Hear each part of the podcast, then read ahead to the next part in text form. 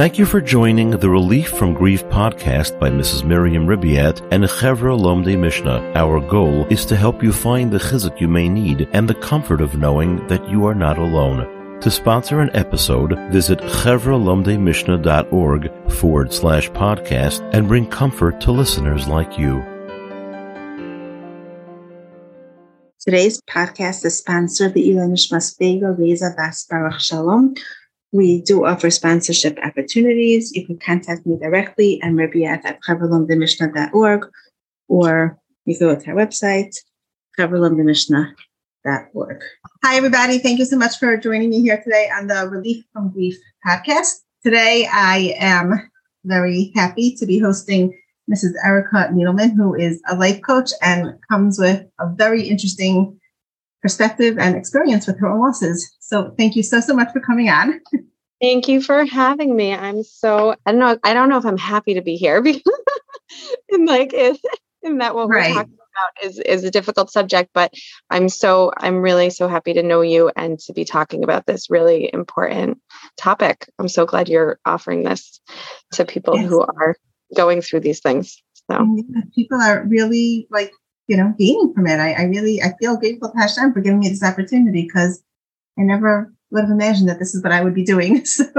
right. Yeah. It's incredible. And it's clearly filling a need. I saw that you got past 10,000 downloads, which is so incredible. So clearly what you're saying is, you know, needs to be heard. So, Thank you so much. Okay, so why don't you tell us a little bit? I don't know if you want to first speak a little bit about what you do and then your own experience with loss, and you could go from there.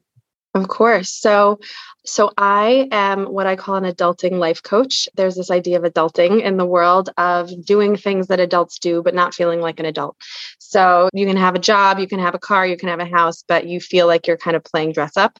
And I believe that the root of that is that we are not emotionally adults. So really, I'm not necessarily an adulting life coach, but I really focus on helping people emotionally feel like adults. So, learning to process emotions in a healthy way, learning to deal with conflict in relationships, learning to, you know, have a growth mindset, learning to understand our brains and what's happening in our brains and if our inner monologue is beating us up all day, changing that inner monologue and really creating something that is more positive and more growth oriented that gives you more of a possibility of living a life that you love. So that's what I do. And I am here because I lost my father and my father in law about three years of each other. I am now in my, I'm going to call them my mid 30s, basically till I'm like 39. I'm going to be in my mid 30s. So when I was quite young, my father in law passed away. I was seven months pregnant with my third child.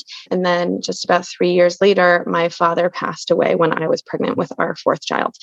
Mm-hmm. So I came to share about that as well as to talk about being the spouse of someone who is going through a grieving process because I have been on both sides of that.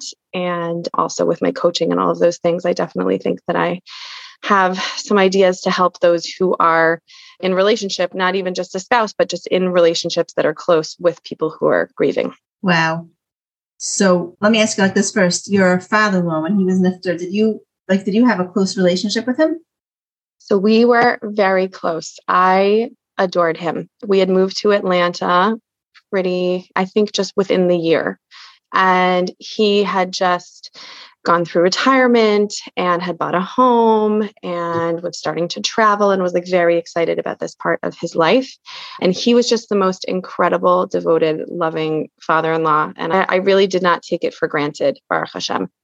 I felt very close to him. Like I felt so supported and loved. And he was just one of those people who he came and he said, What can I do? You want like and i said let's put up art and he'd get out the hammer and get out the nails and make it beautiful and he was very crafty he was very capable um, he was just an incredible human being all in all. So besides having to support your husband you had your own grief to deal with also i did. I it was really wild because when we got the news this was a very sudden death.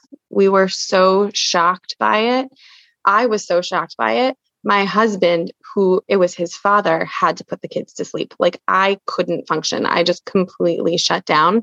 I was just blown away by him that he like read to the kids and he sat with them. And I just remember being in this complete and utter state of shock and feeling like the floor had just dropped out from under me. Wow. Wow. So what ha- ended up happening? I guess after the Levaya and the Shiva, you know, life had to go back to normal, but it wasn't normal anymore what's it like to support a spouse that's really grieving? Right. I think like as I've been thinking about coming onto this podcast, like that's really I think been the thing that I've been contemplating the most is, you know, what is your job when you're the spouse? Because I think at least I have a tendency to want to fix. I have a tendency to want to fix a situation, to make it better, to make someone smile, to make someone happy, to make them forget their troubles. That's kind of where my strength lies really in a lot of and the, like I am I'm like the person people call to get cheered up and to put on a brave smile and move forward and all those things but when it's grief and really a lot of other things right? So like that you know it might be my go-to. It doesn't mean that's the right thing to do but definitely my go-to is to try to fix and try to make better and all those things is with grief that's not what we need right? So I actually have, I learned later something from my Rebbitzin, Rebbitzin Miriam Felden, and I think it really applies to this. When my, so my mother unfortunately had cancer, Baruch Hashem, she's in remission and should continue. But when she had cancer, um, I went to her and I was just such a wreck. And I was like, what do I do? What do I do here? Like, you know, what's my job? Right. And sh- like she said, that's, she said, that's really the key. We have to figure out what is your job here and so we came to the conclusion that I couldn't be my mother's doctor. I couldn't fix her. I couldn't, you know, like tell her what to do. My job was to love and support her. And so if she asked me to do something or if I saw that there was an opening, I would ask myself, is this something that someone who loves and supports someone does? And if it was yes, that was my job. And if it was no, it wasn't my job. Right. And having that clarity of purpose was very, very helpful to me in that very stressful time. And I think it also can be that with grief, right? With grief, when someone that you love so much is going through something that's so deeply painful, your job is to figure out what your job is. Your job is to say, right to them, what can I do for you? How can I support you through this time? Because I can't make it better and I can't make it go faster and I cannot, you know, bring them back. So, what can I do? What is my job? And when we have a job, we can do that job really well and not feel guilt or shame or overwhelmed from not being able to do all of the stuff that is not our job right what was what was your job so my job with my husband really was giving him love and support and space. And how did you know when he needed the love and support and when he needed the space? Right. You know that is you know i definitely don't think i did it perfectly and i don't think anyone does. But I think the more that you can communicate and the more that you can just be open and available without the pressure and without, you know, the fear and like the underlying, when are you going to be done with this? When can we move on? When can we have our life back? Right. And that's very hard because we had little kids. I was seven months pregnant. Like it was insane. It was an insane time in our lives. And one of the things that I did was we found out the gender of the baby because I looked at my husband and I said, What do you think? Because you, like with our two girls before, we had not found out and we loved the surprise. And should we do? And he said, I need to know. I need to be prepared. Like, this is enough of a surprise for the rest of my life. I need to know, like, are we going to be naming this baby after my father? Like, what's going on? And so I literally, like, drove over to my OB's house and we found out. Like, like that night. Atlanta, I don't know. Only in Atlanta. Oh my gosh, Dr. Tate is the most amazing person on the planet. So, but anyway, so that's like, you know, I literally called my OB and I was like, "Hi, I need to know the gender of this baby." He's like, "Come on over." So yeah, Baruch Hashem, very, very special. But that was something that like I wouldn't have done. I love the surprise. I love like having that, you know, at the birth. But I said, this is what you need to do. Another thing that my husband did, you know, everyone has their thing. My husband, like his grieving process he was making fires all the time he like turned into a boy scout he like went and collected wood and made fires in the fireplace and that was like his catharsis right that's something he had never done before and then it just became his thing right? He still does and he actually still does when he's stressed. He will make fires. Like it's such an Mhm. amazing interesting thing. Like that you know everyone has their soothing. Thank god like his was a healthy self-soothing. And sometimes it's unhealthy self-soothing that happens. And it also makes sense right? And i think what was also very important for me was taking care of myself right that like when you are dealing with someone who is not able to show up in the capacity that they are generally able to show up that like I took on more self care for myself to balance out what he wasn't able to give me in that time. you have to be really intuitive into yourself to like really grasp that Right. I mean, I just realized that like I was drowning, you know, because I had to deal with my own emotions. I had to deal with my own grief. I, you know, we had a lot of little kids. Life was crazy. But I just said to myself, like, you know, this needs to take a front seat because since he's not available in the same way he usually is, and I need to give him the space to not be available in that same way. Then, right. So it was like one of those things where, like, in the moment when his father was Nifter, we found out like that you know, I shut down, he activated. But as time went on, it, the roles really reversed, where mm-hmm. he like really went through a tremendous amount of pain. And you know like just he went through a lot. And i'm sure it's been said many times on this podcast that grief is not linear. You know it is it comes in waves.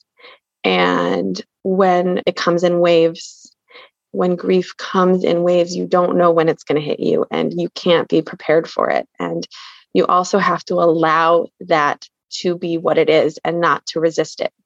Because they say, even like literally with waves, that if you try to resist the wave, that's how people drown. But if they allow themselves to completely release and let go of control and allow the wave to take them, then they can come back on the other side and that's like that's when you get saved from these like very scary situations in the actual water and that's the same thing with our feelings with our emotions that when we allow ourselves to feel our emotions when we allow ourselves to deal with the emotion as it comes and not to try to re- react to it or resist it then we have really an opportunity to feel it deeply and then hopefully move forward on the other side It was interesting because just last night I was talking with a friend and she calls me up and she says to me, what should I do or what book should I buy? I wrote a few books. Maybe she's asking me about which book to buy for her sister-in-law. Both her in-laws died very close together. Her mm. mother-in-law, like I think less than two years ago, and then her father just a few weeks ago. So like they were both young, and this sister-in-law, the youngest of them, is really having a hard time. And she's, she's just not coping. And what, what can I buy for her? So we spoke about the books that I wrote, Comfort, Courage, and Clarity, and I wish someone would have told me and which one, you know, she might find more helpful. And then I said to her, but you know, you can't fix it. And she was like, what? I'm like, yes. you have to let her go through the process. She's like, but Yeah. what does it mean? I'm like, you have to let her cry. You have to let her feel the pain. You have to let her not mix up her some nights. You have to let her just not function if that's what she needs. It's the only way. And she was like, she didn't know what to say. Like, it, it was like, oh, but can I buy her a book? Like, exactly exactly. We want to fix the buying the books the like getting them a gym membership the what you know like whatever Right. it is that we're doing. We have to recognize i mean i find especially women but also men it's really both. We just want to fix a situation. We want to make it better. And with grief especially more than anything else truthfully in all things like my whole coaching practice is about how all that we have control over is ourselves right? So whenever we try to fix it's always a disaster right right. so when we're trying to fix someone else when we we can definitely do a lot of work on ourselves but we cannot fix other people. So as soon as you said that before you even like got to the punchline i was like oh she wanted to buy her book because she wanted to fix. She wanted to fix her. And that's it. And when we recognize that we want to fix it then we can say oh this is me trying to have control over an uncontrollable situation It's like trying to control the waves. I cannot make them less. I cannot make them more. I cannot make them stop. I cannot make them go. They need to be here. And the only thing that I can do is like be here to hold you. Do you think that if a person like knows where their motive is coming from, then they could do it? Like if you're buying the book to try to fix, then don't buy it. But if you're buying the book because you care and you want to show support, then buy it. Does that make sense? Yeah, I mean, I think that intention has a like people know what the intention is. If you're buying a book to fix someone, they know. they will not pick it up. are not going to pick up that book, right? And at the same time, if you come bringing the book and saying, I know this is feels unfixable and overwhelming and like it's too much. And I don't even know if this will help or not, but I wanted you to see that you're not alone. Right. Right. right? And like, I think that's the biggest thing is that when we lose people, we feel so alone right? And so when we can be there to love someone and to support them and to connect with them, and when they're available to be connected to, not to push ourselves on them, but just to say, hey, what can I do? If it's nothing, that's fine. Do you want me to sit here? Do you want me to not sit here? I know I can't fix it. I know I can't make it better, but I want you to know that I'm here and I support you and I love you.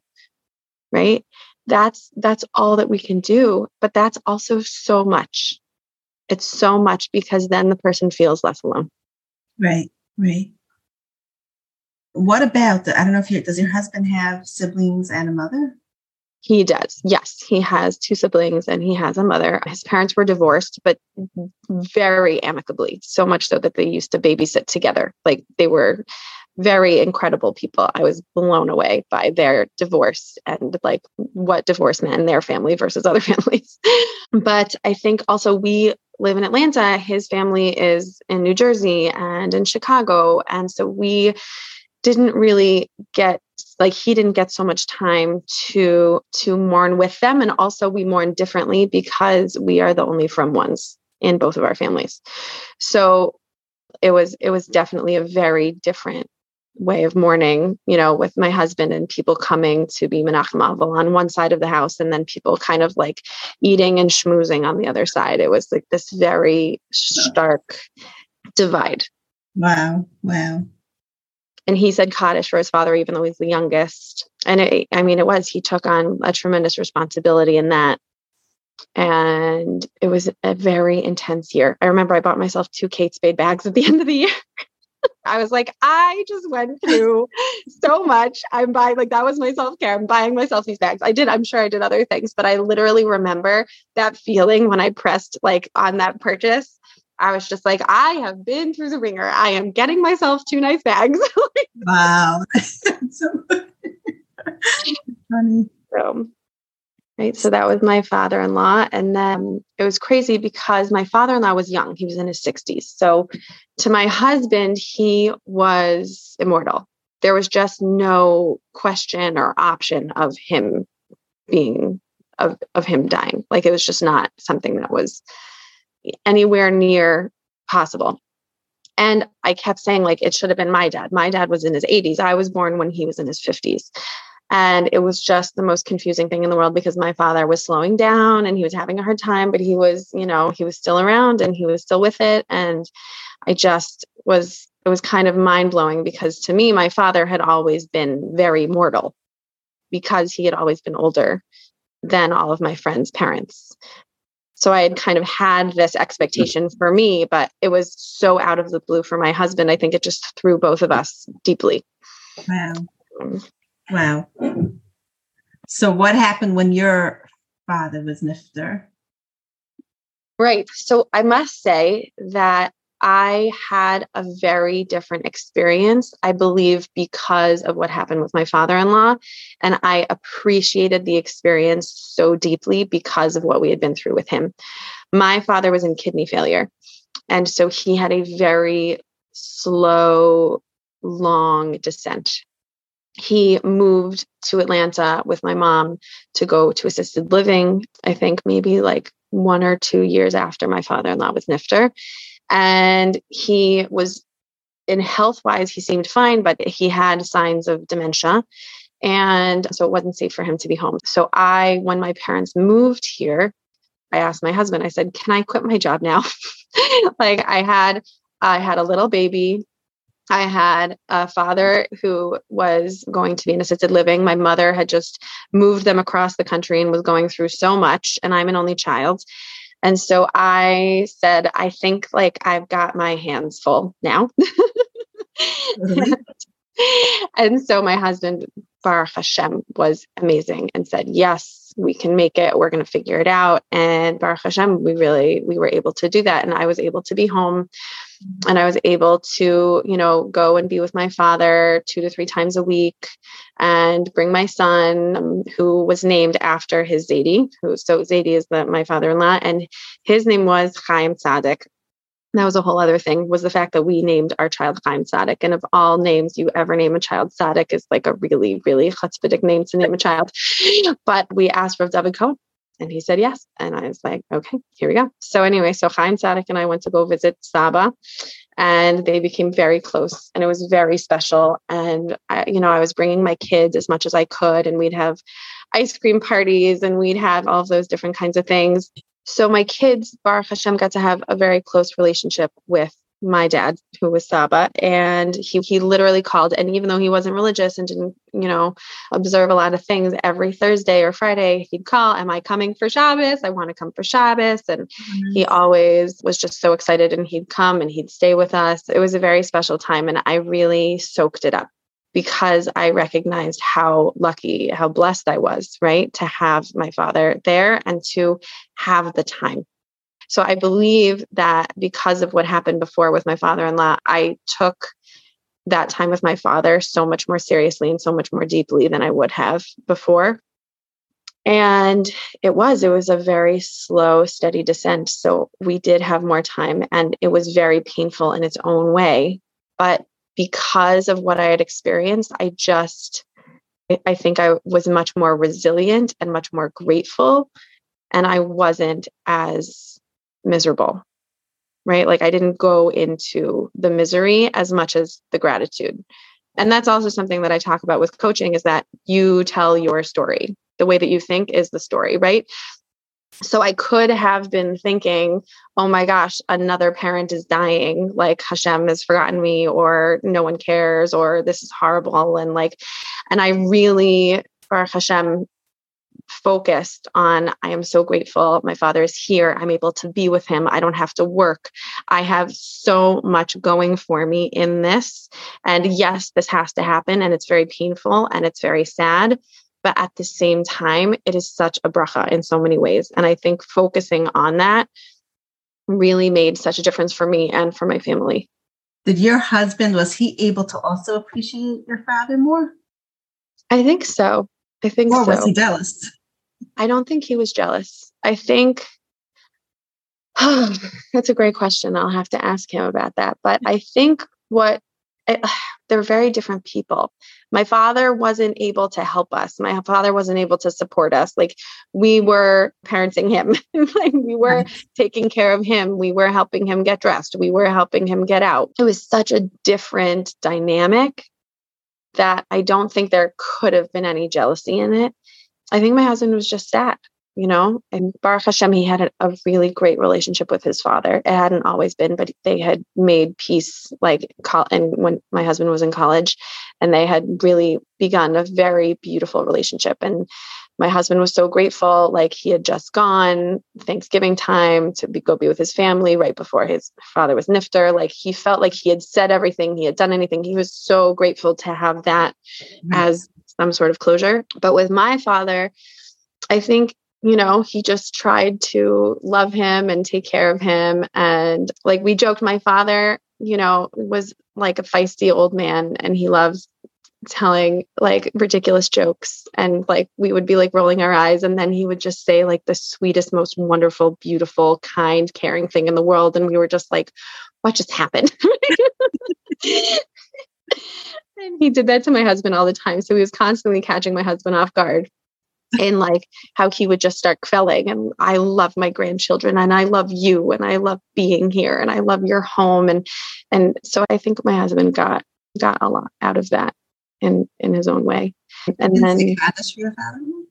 so my husband said Kaddish for my father. So my husband worked really hard. He was, you know, Min mm-hmm. Pomarav. I mean, it was for a guy in his 30s to do it, to be doing that, you know, three times a day, every day. For the second time in such a short period. Yes, it's a very big job. It's a very big job. Yeah. and and it is since we're the only frum ones in our family like w- there's no one else who's going to do it for anyone so we're really we have to be on top of everyone's yahrzeits and everyone's That, that is a job. I just want to say that Lomdei Mishnah does offer that service. Yes we Yeah. know. It's just one of those things where he you know The he personal connection. yeah he has Right, that connection and so he he does you know he does everything he can to do that but then he also you know will call friends and say i'm not going to make it. Can you please like stay for my Um. father-in-law? You know he was real about it. It wasn't per- also because we had a newborn. I mean it was such a crazy time. He was saying Kaddish, right? It, it was wild but he he did it. He really did such an incredible job and i'm so grateful i'm so grateful So how that. long after your father was nifter was your next little boy born? So I was either four or five months pregnant when my father was nifter, and my husband and my father shared a name. So we weren't able to name directly after him. But my father's name was Mayer. My husband is Mayer Hirsch. So we ended up naming our child Yosef Yair because Yair is like the future tense of Mayer. And I love that idea, like adding adding light. Yeah, that is really beautiful. So we went through that, and I found I was, and this happens to me a lot in the moment. Like at my wedding, I didn't cry. At the Levaya, I didn't cry. Like I'm not one of those in the moment. I don't know. I don't. I wouldn't. I don't want to say I'm not an in the moment feeler, but it's just different for me, where I felt like I was hovering over my body and watching it all happen, and then I would just randomly throughout the year suddenly feel very strong gusts of emotion and like be completely overtaken and then I would be fine and I wouldn't even think about it anymore right? It's like one of those things where it's so interesting with grief because some like I'll just go about my life like a totally normal person and then all of a sudden I remember like oh my gosh I don't have a father anymore.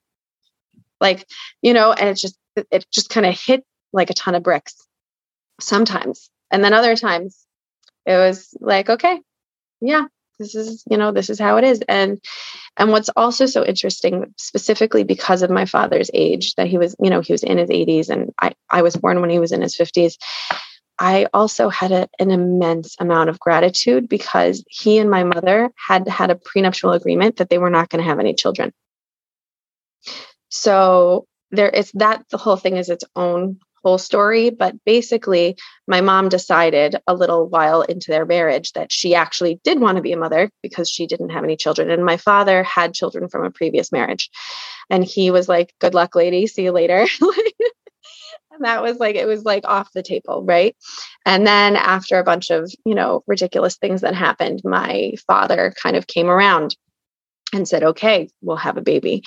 And so the fact that i even exist to me is a miracle that's the story in my head is that like i could not have been here it would have been very easy for me to not have existed and like all of the things that came together in order for me to be here now are so incredible and i'm so grateful that i'm here really like that Oh, um, nice, because you're the only child of his that could really give him, continue to give him aliyas Neshama, right? Right. If the other children are not, you know, Right. doing any mitzvahs or whatever, then Yes, and that was actually at the Shiva for my husband. The Rosh Kolel here in Atlanta came and visited us after everyone was had left. He came with his wife, and I literally remember this like so much. Like it was, it gave me such nechama. I can't even tell you.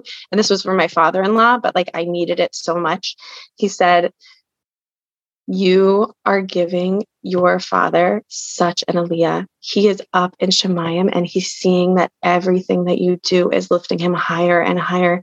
and he's so proud of you and he's so happy and grateful and he's just seeing ms right now and i that literally just gave me all of the nechama in the world and i remembered that and he you know of course he came to our to shiva for me as well and i remember him reiterating that and just reminding myself of that right that like i am so blessed to be living this life and to be doing these things for yeah. my father and for his neshama. And it is, it's an incredible stress and it's a big responsibility. And does it ever feel too big? So I definitely have a little bit of like guilt and like, should I be making a siyum? Should I be having a thing? Should I be doing this? Should I be doing something? Like, what should I be doing? right? Mm-hmm. Because you feel like also it's like the fixing thing. It's like, what am I going to do? How am I going to make this mean something? How am I going to, you know, bring meaning into it, you know, give him an aliyah, all these things. So there's definitely been a little bit of that. And truthfully, like we've just done years where like I'll get Chinese food and like I'll go through pictures of him with my kids and we'll just sit and we'll look and we'll talk about him. And I think that's really beautiful and it's really mm-hmm. meaningful. And like watching videos of him with my kids and it was so interesting that my father at the end of his life did very little talking and a lot of singing like anytime someone would say a few words, if it reminded him of a song, he would start singing. Wow. And it was like, it was like that purity of the neshama that just like he didn't have anything left to say. It was wild. It was really wild. And, and I think also because of my f- husband losing his father, I think he also was really amazing with me when I was going through my time of grief and challenge. And I also did a lot, like once again, with the self care. I, I feel very strongly that I have to say this self care can be taken too far, but it also can be really needed and really valuable. So mm. I'm a yoga teacher. So one of the things that like is really calming for me, like I've been doing yoga since I was 14, was I when my father was very sick, I was doing a lot of yoga. and I was like, maybe I'll make dinner tonight. I'm definitely going to yoga because I just have to emotionally survive. Like, I have to emotionally survive this. This is a lot. And it's a lot for a mother with a lot of kids and like in the thick of it. And I'm going through all these things and I need a way to move forward and feel taken care of. Right and then I had my baby, and Baruch Hashem, I'm I'm so grateful because we had an Nechama both times within a few months that we had two boys. We had two girls. And then my father in law passed away. We had a boy. My father passed away. We had another boy. And that mm-hmm. felt like such a kiss from Hashem.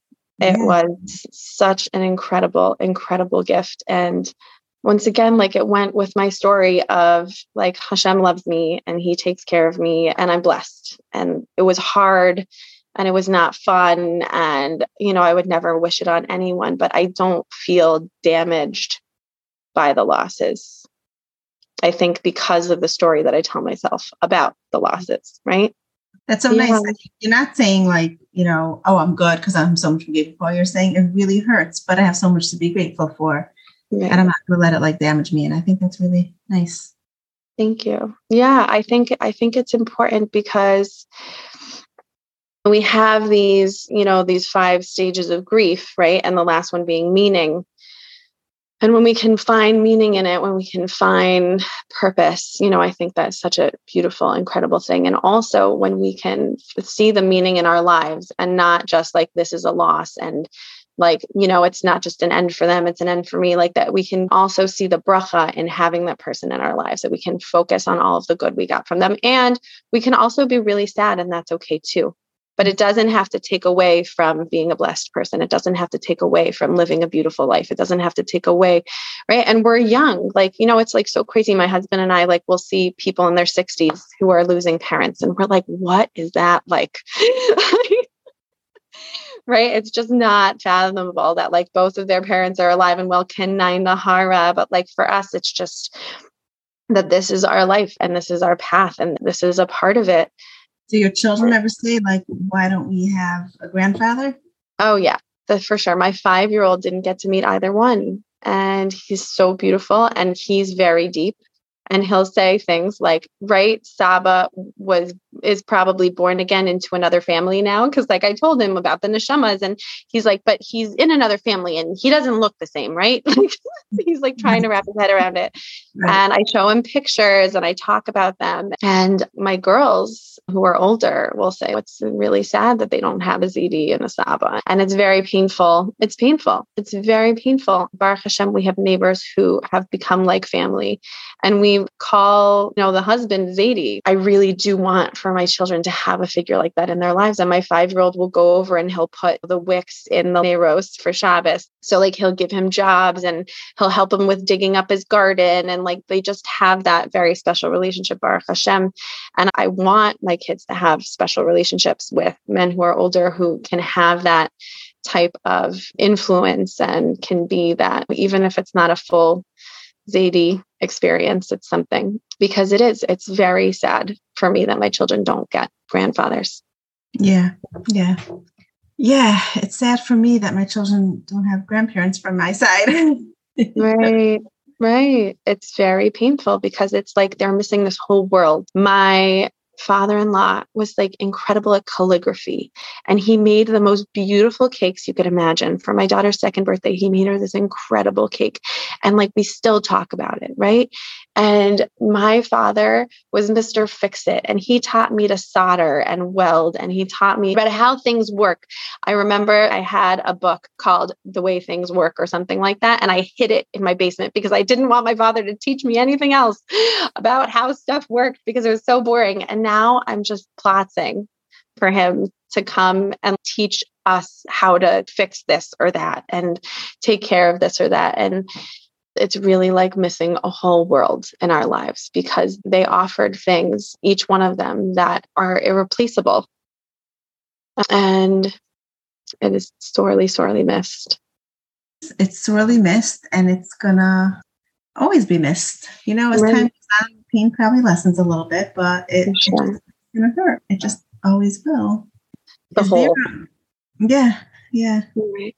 Right. And my Rebbetzin just gave a class. She was talking about Kaddish and what Kaddish does, and how each of us has like our own spark of holiness that we bring into the world, that we all have our job and we all have this like bright light that we bring into the world. And she said Kaddish is filling that void that that person left that when a person leaves this world that kaddish is literally filling that void for us and constantly like just bringing us back to that light that they brought into the world is not anything that anyone else could bring and that like our world is lesser because of it.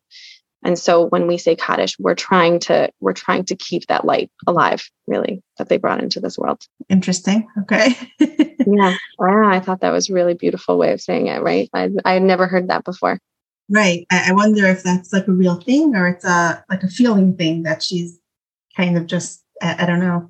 Yeah, I'll ask her if she has a no, if it's like from Farsham, one of them Farsham or something. Yeah, like yeah if she has a Makor, I'll definitely yeah, yeah. be in touch about that. But when I did my research on Kaddish, it was more that when we say Kaddish and everyone answers Rava, it's it creates such a tremendous Kiddush Hashem mm-hmm. that that's what's giving the person aliyah. Right yeah i'll definitely find out and tell you but i like for me that like i thought that was beautiful and that's exactly what you said is what i had heard and which made sense to me but just like with everything you know Kli Yakar says one thing Onkelos says another thing and like they can be totally you know right. like disparate like they're on different planets right? I'll ask her where that's from. Let me ask you another question like after your father was nifter did you ever feel like towards your husband like I supported you. Why can't you support me? Or he also knew how to like support you, or you were able to tell him what you need, and then he was able to do it. You know? It's such a good question, and I don't remember that specifically. It's very possible that it happened, and I think it's if if it, that happens, that's okay too, right? And that expectations breed frustration. That's really unfortunately how it works, right? And all that I can remember is that I felt supported and loved. And, you know, like, of course, he and I had our issues, but we also had a baby and there was like so much going on. Like, the fact that I mm-hmm. can't remember that year does make sense because I didn't sleep most of that year, right? Like, because right. I had a newborn. But I do believe that our job when someone we love is grieving is to figure out what that job is and the love and the support and the space. And when we're the one grieving and the other person is not meeting our expectations, then I think in a lot of ways we can learn to ask. We can like and ask and either receive or not receive because there are some people who are capable of giving what it is that we ask for and there are people who are not for whatever reason, whatever it is that they're going through or whoever it is that they are. So we can always ask and then if we ask and it's not given, then it's important for us to look for what we need in a healthy way elsewhere. Right, right. Right having a close friend to confide in, having a rabbi or a rebbitzin, having, right? When the people in our lives cannot fill a hole within us, it's so nice when they can. And it's such a bracha when they can, but sometimes they can't. And so that is where we need to know ourselves and to know what we need and figure out how can I start to fill that void that this person is not able to, for whatever reason, fill for me. Right, right. Like if he is my spouse, if she is my spouse, then this is what they should give me. And what do you mean let go? I don't want to let go. Right. This is what makes sense. Exactly. But sometimes, you know, sometimes they're just not capable of delivering on what it is that we believe that we need. And that can be very painful. And it also can be an opportunity to work on the relationship, to figure out how to ask for things in a way that gives them space to try and mess up and be imperfect. Right. But also to think for ourselves like if i'm needing more love and attention right now if i'm needing this if i'm needing this then how can i use the life that i have the people that i have in my life that like the, besides them to also move towards wholeness right right yeah okay amazing amazing i think you gave over so many important tips so many good ideas anything that we like missed I mean, I think it's just the balance, right? It's like re- recognizing the story that you're telling yourself, but also allowing yourself to grieve, right? Like that it's not about like whitewashing the situation with the story. That's not what it's about. I think that's right. the important thing is we don't want to say like, oh, it's fine, everything's fine because I'm so blessed and everything's fine and da da da. Like that's not what I'm talking about. To make that clarification that like we can tell ourselves a story that like we are blessed and to have the time we had with them and all these things and we can still be sad and we can feel two conflicting things at the very same moment and i think that's like a very very important thing that we can feel so grateful and we can feel so sad at the same time right i think that when you let yourself also really feel the grief and feel the sadness and feel the pain and not just whitewash it but really feel it then that's the only way you could also really feel true happiness. Because if you're not letting yourself feel the sadness, you're also not feeling the true joy. And when you know your child gets married, or you make a bar mitzvah, or you have a baby, whatever it is, like you want to be able to feel that true joy.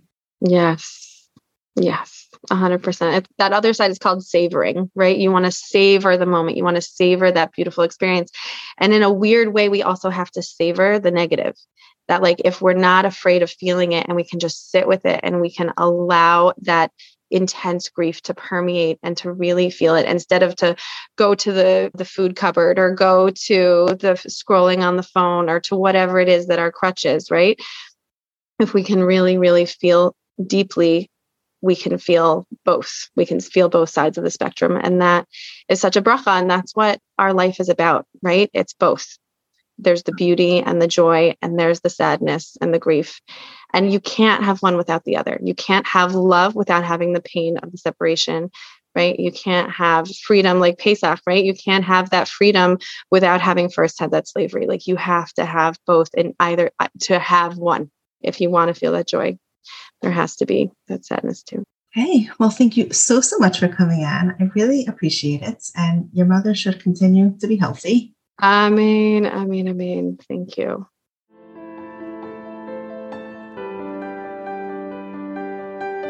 You have just listened to an episode by Mrs. Miriam Ribiat. For more episodes or for additional information about future episodes, visit our website at www.chevrahlomdeimishnah.org or email mribiat at chevrahlomdeimishnah.org to submit questions or comments for this speaker, to suggest another speaker who might be mechazik others, or to sponsor a podcast, visit chevrahlomdeimishnah.org forward slash podcast.